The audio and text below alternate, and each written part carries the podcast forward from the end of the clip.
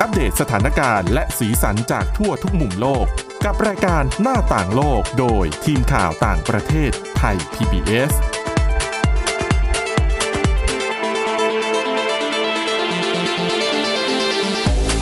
วัสดีค่ะ ต้อนรับคุณผู้ฟังเข้าสู่รายการหน้าต่างโลกนะคะ อัปเดตเรื่องราวสถานการณ์สีสันจากทั่วทุกมุมโลกกับทีมข่าวต่างประเทศไทย PBS เช่นเคยค่ะ ติดตามฟังกันได้ผ่านทางแอปพลิเคชันพอดแคสต์ต่างๆ ค้นหาคำว่าหน้าต่างโลก หรือว่าไปที่ www.thaipbspodcast.com นะคะ วันนี้อยู่กับคุณทิพย์ตะวันธีรนัยพงศ์คุณจารุพรโอภาสรัฐและดิฉันวินิษฐาจิตกรีค่ะ สวัสดีค่ะ สวัสดีค่ะ อะ เรื่องที่ต้องติดตามในช่วงนี้ นอกจากเรื่องร้อนๆ อย่างการซ้อมรบแถวเอเชีย ช่องแคบค่ะไต้หวัน อากาศในโลกก็ร้อนไม่แพ้กัน อังกฤษนี่ก็จะเตือนความร้อนความแรงรอบสองแล้วนะสถิติเรื่องความร้อนเนี่ยค่ะไม่ใช่ร้อนแค่เดือนนี้ใช่ไหมคะใช่ค่ะจริง ๆ อย่างที่เราติดตามกันมาสักพักหนึ่งก่อนหน้านี้ก็จะเห็นว่าที่ยุโรปเนี่ย เกิดไฟป่าขึ้นบ่อยมากค่ะ ส่วนหนึ่งก็ที่ ผู้เชี่ยวชาญหลายท่านออกมาบอกก็คือ เพราะว่าเกิดมาจากสภาพอากาศที่ร้อน แห้งแล้งบ้าง อีกหนึ่งอย่างก็คือองค์การอุตุนิยมวิทยาโลกก็บอกนะคะว่า เดือนกรกฎาคมเนี่ยถือว่าเป็นหนึ่งเดือนที่หนึ่งในเดือนที่มีอุณหภูมิสูงที่สุด 3 อันดับแรก เท่าที่เคยมีการบันทึกไว้ในประวัติศาสตร์ด้วย ถึงแม้ว่าจะเกิดปรากฏการณ์ลานิยาขึ้น ซึ่งควรจะทำให้อุณหภูมิลดลง แต่ก็ไม่ได้ทำให้อุณหภูมิลดลงเลย ก็ยังคงเกิดไฟป่าแล้วก็ เขาเรียกว่าภัยธรรมชาติหลาย ๆ อย่างจากอุณหภูมิที่สูงเหล่านี้นะคะ โดยนักอุตุนิยมวิทยาก็ระบุนะคะว่าคลื่นความร้อนได้ปกคลุมพื้นที่ส่วนใหญ่ของยุโรปในเดือนกรกฎาคมที่ผ่านมา และคาดด้วยนะคะว่า แนวโน้มนี้จะต่อเนื่องตลอดเดือนนี้เดือนสิงหาคมด้วยก็จะส่งผลกระทบต่อภาคการเกษตร แล้วก็จะเพิ่มความเสี่ยงจากไฟป่า ก็แปลว่าต่อให้ผ่านพ้นเดือนกรกฎาคมมาแล้ว ผ่านพ้นเดือนที่ร้อนที่สุด ในประวัติศาสตร์มาแล้ว ก็ใช่ว่าจะจบกับไฟป่าง่ายค่ะๆยังคงต้องเผชิญต่อไป นอกจากนี้ค่ะ โฆษกขององค์การอุตุนิยมวิทยาโลกก็บอกด้วยนะคะว่า หลายประเทศในยุโรปเนี่ยต่างต้องเผชิญกับอุณหภูมิสูงสุดเป็นสถิติใหม่ โดยอุณหภูมิในหลายประเทศเพิ่มขึ้นสูงกว่า 40 องศาเซลเซียส อย่างที่เรารายงานกันเสมอ เราเป็นคน สี่สิบอะเราอะอืมก็จะบอกว่าเฉยๆก็ไม่ใช่ก็ร้อนแหละก็ร้อน แต่ว่ายุโรปเนี่ยโอ้โหแต่ดิฉันว่ามันเกี่ยวข้องกับเรื่องของความชื้นในอากาศด้วยนะคือ40บางทีมีความชื้นเป็นยังไง อืมเออก็อาจจะแล้วก็ส่งผลกระทบต่อความรู้สึกคือความอบอ้าวของเราอะอ่าว่าใช่เราจะค่ะทนได้มากน้อยแค่ไหนด้วยนะ ที่เวลาเราดูในโทรศัพท์มือถือพยากรณ์นะเขาบอกว่าอุณหภูมิเท่าไหร่แล้วมันมีแบบ feels like อ่าความรู้สึกจริงใช่ไหมใช่ว่ามันเท่าไหร่ใช่ค่ะซึ่งมันร้อนมาก อืม นอกจากนี้ยังเตือนด้วยนะคะว่า ยุโรปและส่วนอื่น ๆ ของโลก ต้องมีการปรับตัว ปรับตัวเพื่อรับกับคลื่นความร้อน แล้วก็ระดับอุณหภูมิในช่วงฤดูร้อนในปีต่อ ๆ ไป เพราะว่ามันกำลังจะกลายเป็นความปกติใหม่ new normal เหรอ new normal ของสภาพอากาศ อ๋อ แต่เราเห็นช่วงนี้เราเห็นข่าวยุโรปแบบร้อนเยอะมากนะใช่ไฟยังไหม่ไม่หยุดอะคือ ไม่หยุดจริงๆใช่อะค่ะปัญหาเรื่องของคลื่นความร้อนเนี่ยมันมีทุกปี ยุโรปเจอทุกปี แต่ว่าปีนี้เหมือนจะดูแบบมารุนแรงบ่อยมากคือฝรั่งเศสก็เจอหลายระลอกค่ะแล้วนะ อังกฤษนี่ก็จะระลอกที่สองอีกแล้วนะคะ ไม่ใช่แค่ร้อนอย่างเดียวแล้งด้วยนี่สิ เราเห็นข่าวแล้วก็ถามตัวเองเหมือนกันว่ามันเป็นเพราะว่าที่เราเห็นไฟป่าถี่ๆแล้วแบบแทบจะทุกประเทศในยุโรปมันเป็นเพราะมันเกิดอย่างนี้ มาตลอดแต่ว่าแต่ก่อนไม่มีใครสนใจไปถ่ายภาพถ่ายวิดีโอ หรือว่าเดี๋ยวนี้ค่ะคนเล่นโซเชียลมากขึ้นเลยถ่ายเป็นไปได้ภาพให้เห็นแต่มากจริขึ้งนๆหรืออาจเปล่าจะเป็นอย่างนั้นเป็นเรื่องของการที่มันเกิดมากขึ้นหรือเปล่า เพราะก่อนหน้านี้อืมเองเนี่ยเอ่อสหภาพยุโรปเองก็ค่ะออกมาประกาศเหมือนกันว่าต้องเตรียมพร้อมรับมือในเรื่องของวิกฤตไฟป่าที่อาจจะเกิดขึ้นจาก คลื่นความร้อน แล้วก็อุณหภูมิที่มันพุ่งสูงขึ้นเลยทำให้อะหลายชาติในยุโรปต้องสั่งซื้อเครื่องบินเอยหรือว่าอากาศยานเพื่อใช้ขนน้ำขนสารเคมีเพื่อดับไฟค่ะอะไม่ใช่แค่เรื่องอุณหภูมิที่สูง ยังมีเรื่องระดับที่ลดต่ำด้วย โดยรายงานของอุตุองค์การอุตุนิยมวิทยาโลกก็บอกนะคะว่า ปริมาณน้ำแข็งในทะเลแอนตาร์กติกบริเวณขั้วโลกใต้เนี่ยลดลงอยู่ในระดับต่ำสุดด้วย ในช่วงของเดือนมิถุนายน และก็กรกฎาคม นอกจากนี้ก็ยังเตือนถึงความแห้งแล้งอย่างที่บอก ไม่ใช่แค่ร้อนอย่างเดียวยังมีความแห้งแล้งด้วย แล้วก็คลื่นความร้อนในยุโรปเนี่ยจะดำเนินต่อไป และปริมาณน้ำฝนที่น้อยลงก็จะยิ่งทำให้สถานการณ์เหล่านี้เลวร้ายลงไปอีกด้วยค่ะ อืม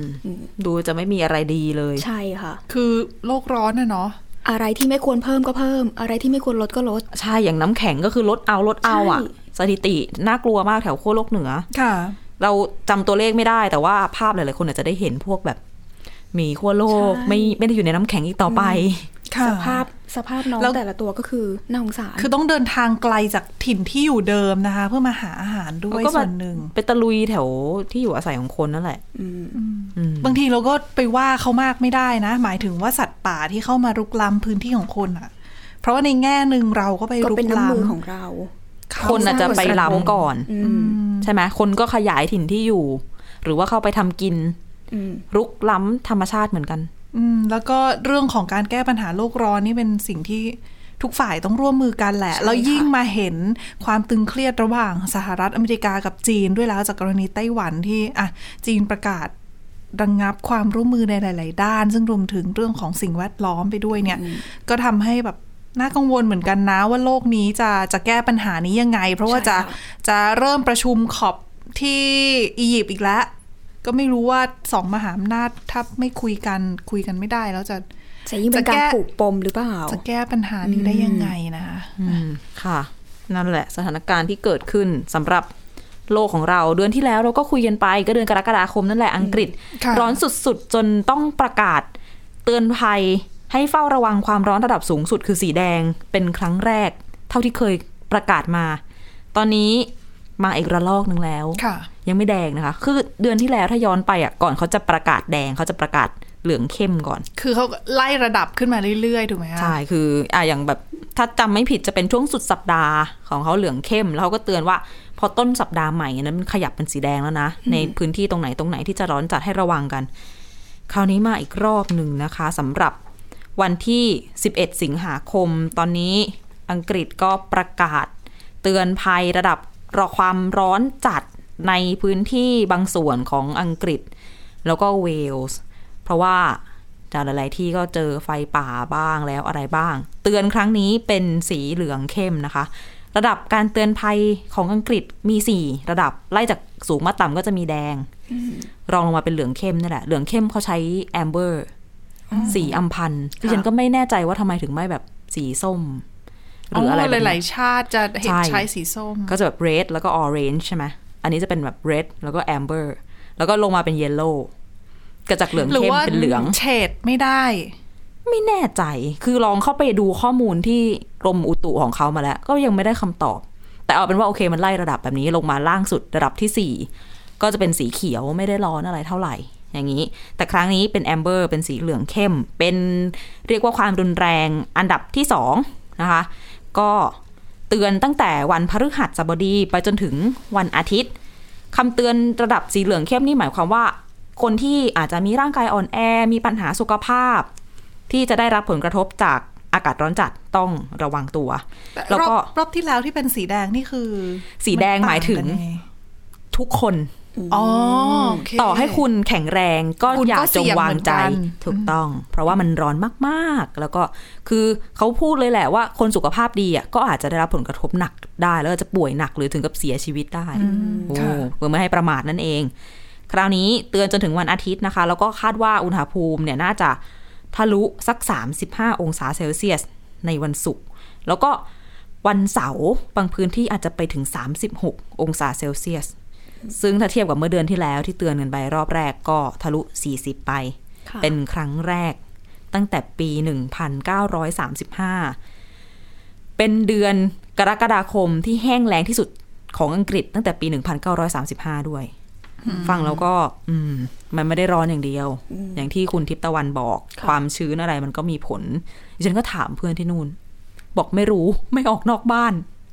ไม่ไหว แต่แสดงว่าในบ้านนี่ต้องมีเครื่องปรับอากาศนะ มีพัดลม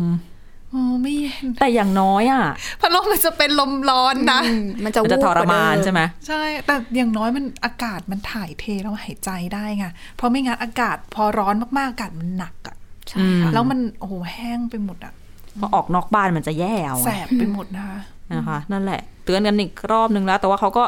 มีหลายมาตรการนะอย่างที่เห็นแวบๆก็ห้ามใช้ สายยางแล้วอะสายยางฉีด เหมือนที่เราล้างรถกันอะอ๋อห้ามใช้ในบางพื้นเพื่อประหยัที่ดน้ำใช่นะคะใช่ในอังกฤษนั่นแหละ บางเมืองบังคับใช้ละเพราะว่าน้ำน้ำมันแห้งจริง ๆ ดิฉันเห็นภาพคือด้วยความที่เราทำข่าวต่างประเทศเนาะเราก็จะมีแบบเหมือนกับ Y Service ที่เขาฟีดภาพในต่างประเทศมาแล้วก็อืมเรื่องค่ะของภัยแล้งในยุโรป คือแม่น้ำเนี่ยแห้งจนแบบเขาบอกเดินข้ามได้เลยนะ การท่องท่องท่องเที่ยวในพื้นที่เนี่ย ตายสนิทนะคะ เพราะว่าเรือเดินไม่ได้ เรือล่องไม่ได้ฝรั่งนักท่องเศสเที่ยวใช่ไหมก็ไม่มาใช่ นอกจากนั้นในอิตาลีอีกหลาย ๆ ที่เขาบอกว่าคือในข้อเสียก็มีข้อดีคือเขาบอกบางแหล่งน้ำเนี่ย ที่มันเหือดแห้งไปทำให้เห็นซากโบราณสถานในอดีตโผล่ขึ้นมาก็มี หรือบางทีบางประเทศเนี่ยเขาบอกว่าเจอระเบิดตั้งแต่สมัยสงครามโลกครั้งที่สองอ๋อใช่ ที่เขาไปเอาไปทำลายกันอยู่ แล้วก็อย่างสเปน แห้งจนร้อนจนมีคำสั่งแบบว่า คุณนึกออกไหมร้านค้าริมถนนน่ะ เราจะเปิดแอร์ใช่ไหมค่ะ สั่งว่าห้ามเปิดประตูทิ้งไว้ เดี๋ยวแอร์ออกเหรอ แล้วก็ต้องประหยัดไฟ ก็คือไม่ได้เปิดแอร์ตลอดคือประเด็นคือมาร้อนในช่วงที่มีวิกฤตพลังงานด้วยไงใช่ใช่คือพอพอร้อนเสร็จเนี่ยปกติแล้ว คือถ้ามันไม่ได้ร้อนรุนแรงมากอะคนก็ไม่ต้องใช้ไฟมากอะไรมากนะคะ แล้วก็เก็บไฟไปใช้เอาช่วงอ๋อวินเทอร์ใช่ใช่ช่วงใช่ฤดูหนาวอีกที ซึ่งมันเป็นสิ่งจำเป็นที่มันต้องใช้จริง ๆ ไม่งั้นก็อยู่กันไม่ได้แล้วอะหน้านะคะหนาวก็อันตรายเหมือนกันใช่แต่ว่าพอร้อนแบบเนี้ยอะการใช้พลังงานเนี่ยจะเพิ่มขึ้นหรือเปล่าแล้วถ้าสมมุติใช้เยอะแล้วแล้วฤดูหนาวที่กำลังจะมาถึงล่ะ พลังงานจะเพียงพอกับการใช้งานหรือเปล่า ก็ไม่รู้นะคะ ป่านนั้นไม่รู้สงครามจะจบหรือยังจะเคลียร์ไหมไม่มีใครโโหบอกได้ ดิฉันว่าน่าจะยากไหมอะดูสถานการณ์นะยืดตอนเยื้อเนอะแล้วอืมเป็นปีๆนะคะอะก็หวังว่าจะจบเร็วๆ ไม่ว่าจะวิกฤตอะไรก็ตามนะคะ ยังมีอีก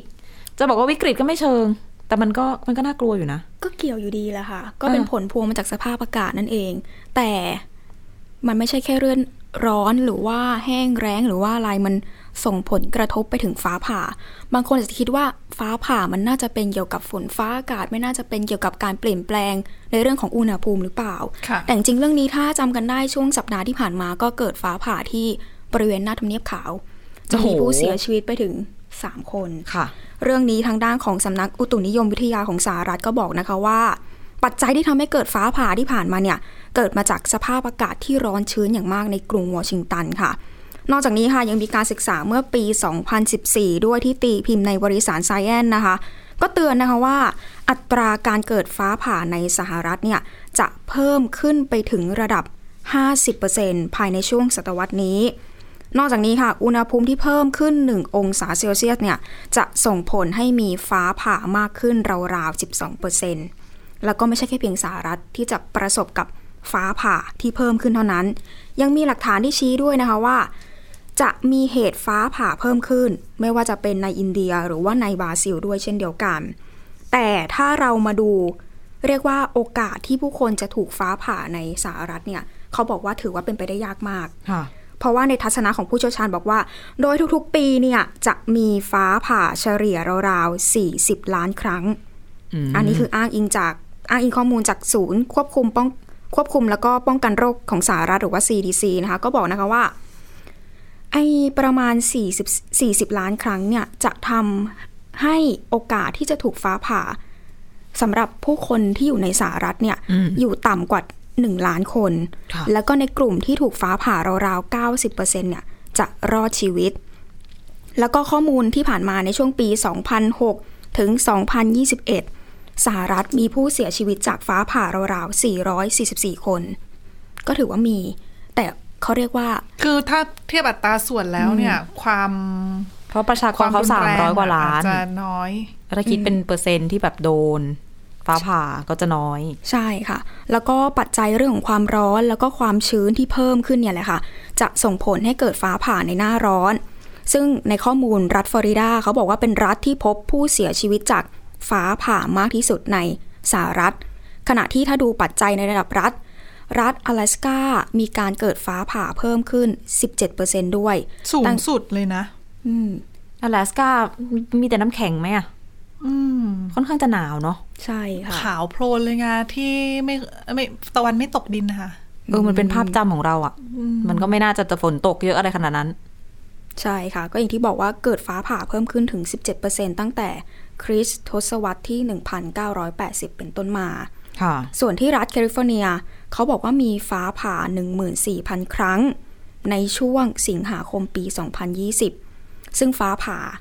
ซึ่งเหตุการณ์ฟ้าผ่าเนี่ยเขาบอกว่าเป็นส่วนหนึ่งที่เป็นต้นต่อให้เกิดไฟป่าครั้งใหญ่ในพื้นที่ด้วยอืมอย่างที่เรารู้กันว่าแคลิฟอร์เนียก็คือประสบกับไฟป่าเยอะอยู่เหมือนกันนะคะ ค่ะ หนักหนารุนแรงอ๋อใช่แล้วทุกปีด้วยนะ ใช่ค่ะค่ะ แต่เรื่องของฟ้าผ่านี่ปกติเราไม่ค่อยได้ยินข่าวในสหรัฐนะส่วนใหญ่ถ้าจะได้ยินก็อินเดียอืมตายทุกปีนะ แล้วก่อนหน้านี้เหมือนเคยมีข่าวว่า ฟ้าผ่าแล้วปศุสัตว์ตายเป็น ตายหมู่ก็มีนะ แต่มันอยู่ในทุ่งโล่งๆไงคุณ อืมแต่นี่มาแบบในไปหลสบหรัฐอเมริกานะคะ แล้วไปผ่าตอนตรงไหนก็ไม่ผ่าเนาะอืมภาพคือมุมพอดีมาทำเนียบข่าวกเลยเชื่อว่าหลายท่านคงได้เห็นในสื่อสังคมออนไลน์ภาพน่ากลัวจริงๆนะคะ คือลงกลางนั้นเลยอะเหมือนกับมีใครไปสาบานอะไรไว้แล้วไม่ได้ทำเขาก็โจกกันใน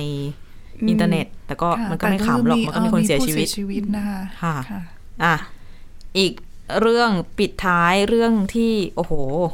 ไม่พูดถึงไม่ได้จริง ๆ เนี่ย เราก็คือเราอะอั้นมาตั้งแต่สัปดาห์ตั้งแต่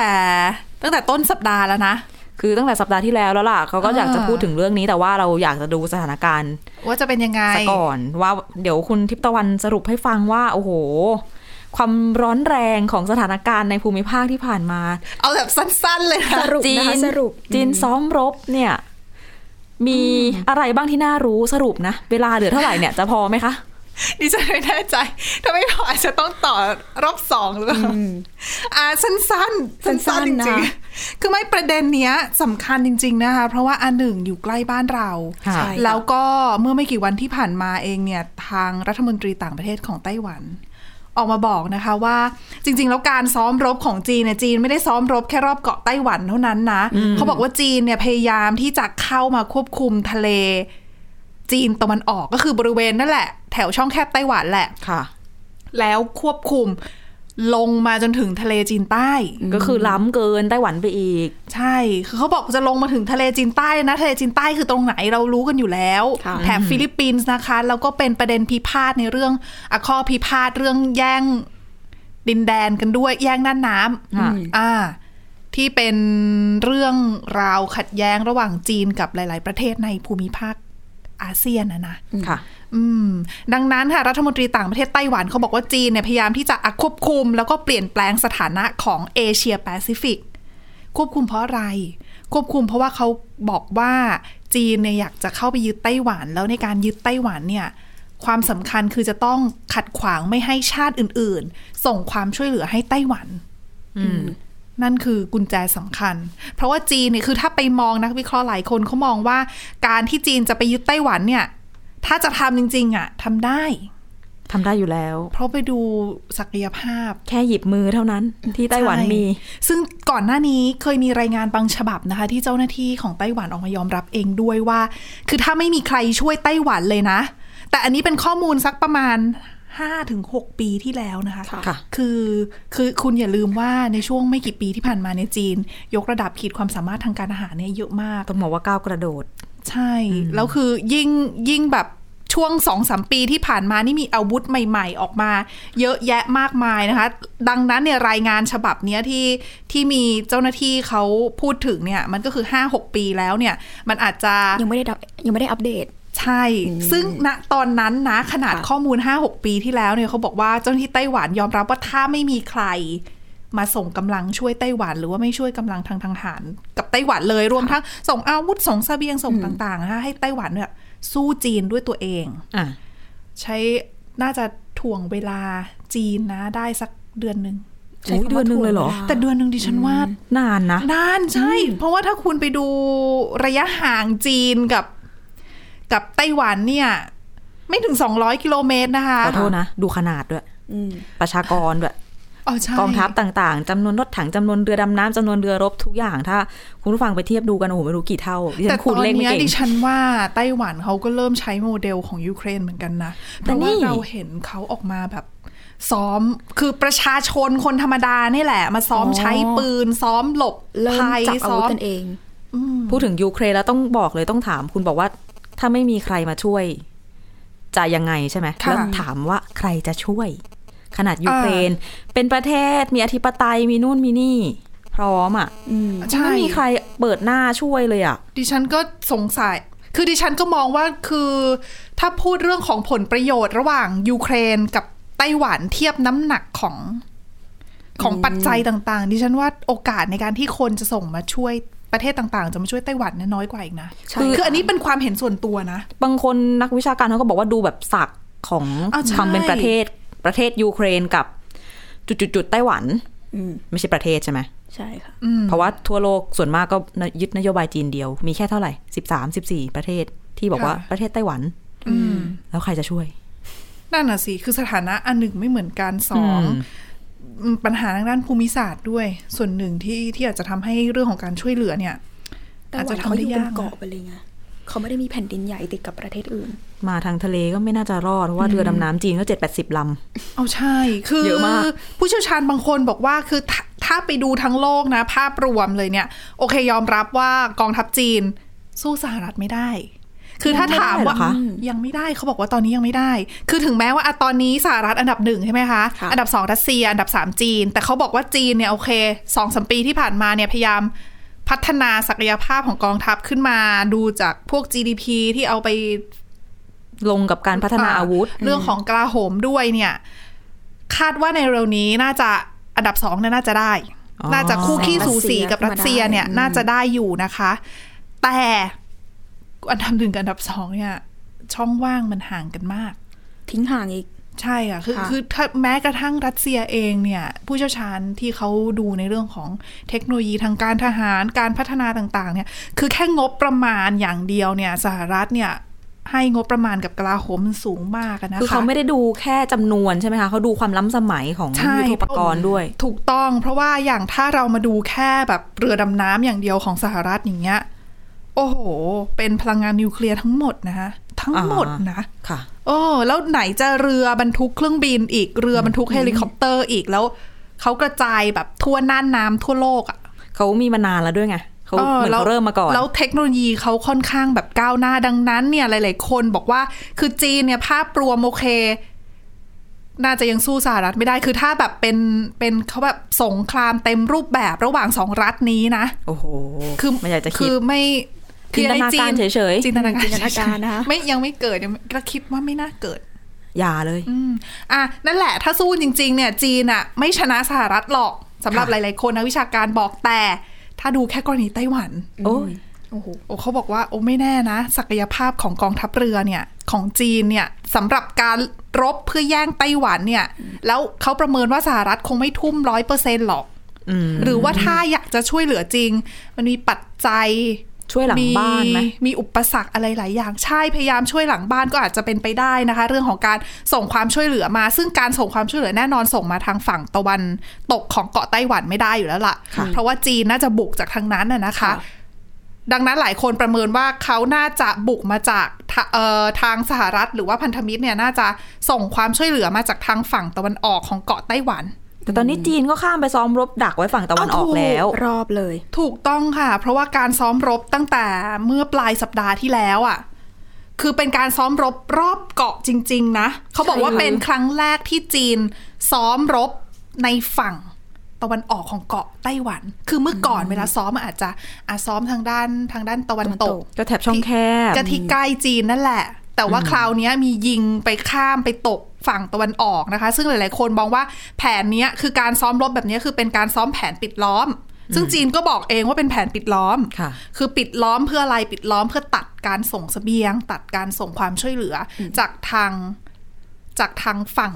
ตะวันออกของเกาะเพราะว่าทางตะวันออกของไต้หวันมันก็ไม่ได้ไกลจากแบบโอกินาวาใช่ไหมสมมติอ้าวใช่ถ้าใช่ฐานทัพของสหรัฐมาตรงนี้มันก็ต้องมาทางตรงนั้นแหละอ่าถูกต้องค่ะ เพราะว่าอ่าถ้าส่งส่งกำลัง หรือว่าส่งเสบียงความช่วยเหลืออาวุธต่างๆ แบบที่อาเขาส่งให้ยูเครนอย่างเงี้ยอืมแต่คือส่งให้ยูเครนมันส่งเข้าดินแดนไงค่ะรถเข้ามาได้หรือว่าเอาพรมแดนมีหลายเอาทิศเครื่องบิน ใช่ไปรับในฝั่งยุโรปแล้วก็เข้ามาคือ แนวแนวพรมแดนเขาติดกันไงแต่กรณีเนี้ย จีนแค่ 200 กิโลเมตร แต่ว่าอย่างสหรัฐถ้าจะส่งมาเนี่ยเอาเอานับแค่ดินแดนของสหรัฐนะ ที่อยู่ภายใต้สหรัฐแล้วอยู่ใกล้ไต้หวันที่สุดก็คือเกาะกวมอืม ก็สองมากกว่า 2,000กิโลเมตร2,700 กิโลเมตรนะคะค่ะแล้วกว่าจะส่งมาถึงเนี่ย แต่เขาบอกว่าถ้าจะส่งจริง ๆ ถ้าจะส่งจริง ๆอะสหรัฐอาจจะส่งได้ในเวลาไม่กี่ชั่วโมง เพราะว่าเครื่องบงเครื่องบินอะไรของเขาเนี่ยเขาพร้อมครบใช่แต่เมื่อจีนซ้อมรบแบบปิดล้อมแบบเนี้ยยากก็ไม่รู้ว่าเขาจะกล้ามากน้อยแค่ไหน แต่ว่าก็ไม่มีใครอยากจะให้เกิดสงครามแหละเพราะว่าคือถ้าสมมติสหรัฐส่งกำลังมาจริง จีนจะกล้ายิงขีปนาวุธเพื่อไปสกัดไหม ก็น่าคิดมันจะจุดชนวนสงครามโลกครั้งที่สามหรือเปล่า คือหลายคนเขาก็กังวลไงว่า คือจุดเนี้ยโอเค เป็นการซ้อมเพื่อป้องปรามเป็นการซ้อมเพื่อข่มขู่ด้วยหรือเปล่าค่ะเพราะว่าเอาจริง ๆ ถ้าสหรัฐส่งมาแล้วจีนยิงตอบโต้ไปอะ จะทำไหมอืมไม่รู้ใครอะจีนจะจะต้องทำจริง ๆ หรือเปล่า หรือว่าสหรัฐจะกล้าที่จะ ส่งกำลังมาช่วยจริงหรือเปล่าอีกเหมือนกัน เพราะว่าสหรัฐก็ต้องประเมินนะคะว่า ตอนนี้ช่วยยูเครนอยู่ แล้วกับจีนจะยังไง ใช่ค่ะอืมสองสนาม จริง ๆ เรื่องนี้ตึงเครียดมากนะคะค่ะแล้วก็แล้วก็ต้องต้องจับตามองอย่างใกล้ชิดเลยทีเดียว เพราะว่าความขัดแย้งมันคุกรุ่นอยู่ตลอดเวลาถูกแล้วก็ต้องค่ะเหมือนกับเพิ่มมากขึ้นเรื่อย ๆ ด้วยนะคะอะก็หวังว่าจะไม่เกิด สงครามความรุนแรงขึ้นในอีกพื้นที่หนึ่งของโลกนะคะค่ะอืมก็เดี๋ยวรอดูกันว่าใครจะกลายเป็นตัวร้ายผู้ร้ายในเกมนี้หรือเปล่าอืมเนาะอะขอให้ไม่เกิดอะไรขึ้นนะคะ แล้วก็ค่ะต้องต้องจับตาสถานการณ์กันต่อไป มีอะไรเราจะเอามาอัปเดตให้คุณผู้ฟังฟังกันนะคะ ติดตามรายการหน้าต่างโลกกันได้เช่นเคยนะคะ ผ่านทางแอปพลิเคชันพอดแคสต์ต่างๆ ค้นหาคำว่าหน้าต่างโลกแล้วก็ไปที่ www.thaipbspodcast.com ได้ค่ะ วันนี้เรา 3 คนและทีมงานลาไปก่อน สวัสดีค่ะ สวัสดีค่ะ สวัสดีค่ะ Thai PBS podcast. View the world via the voice.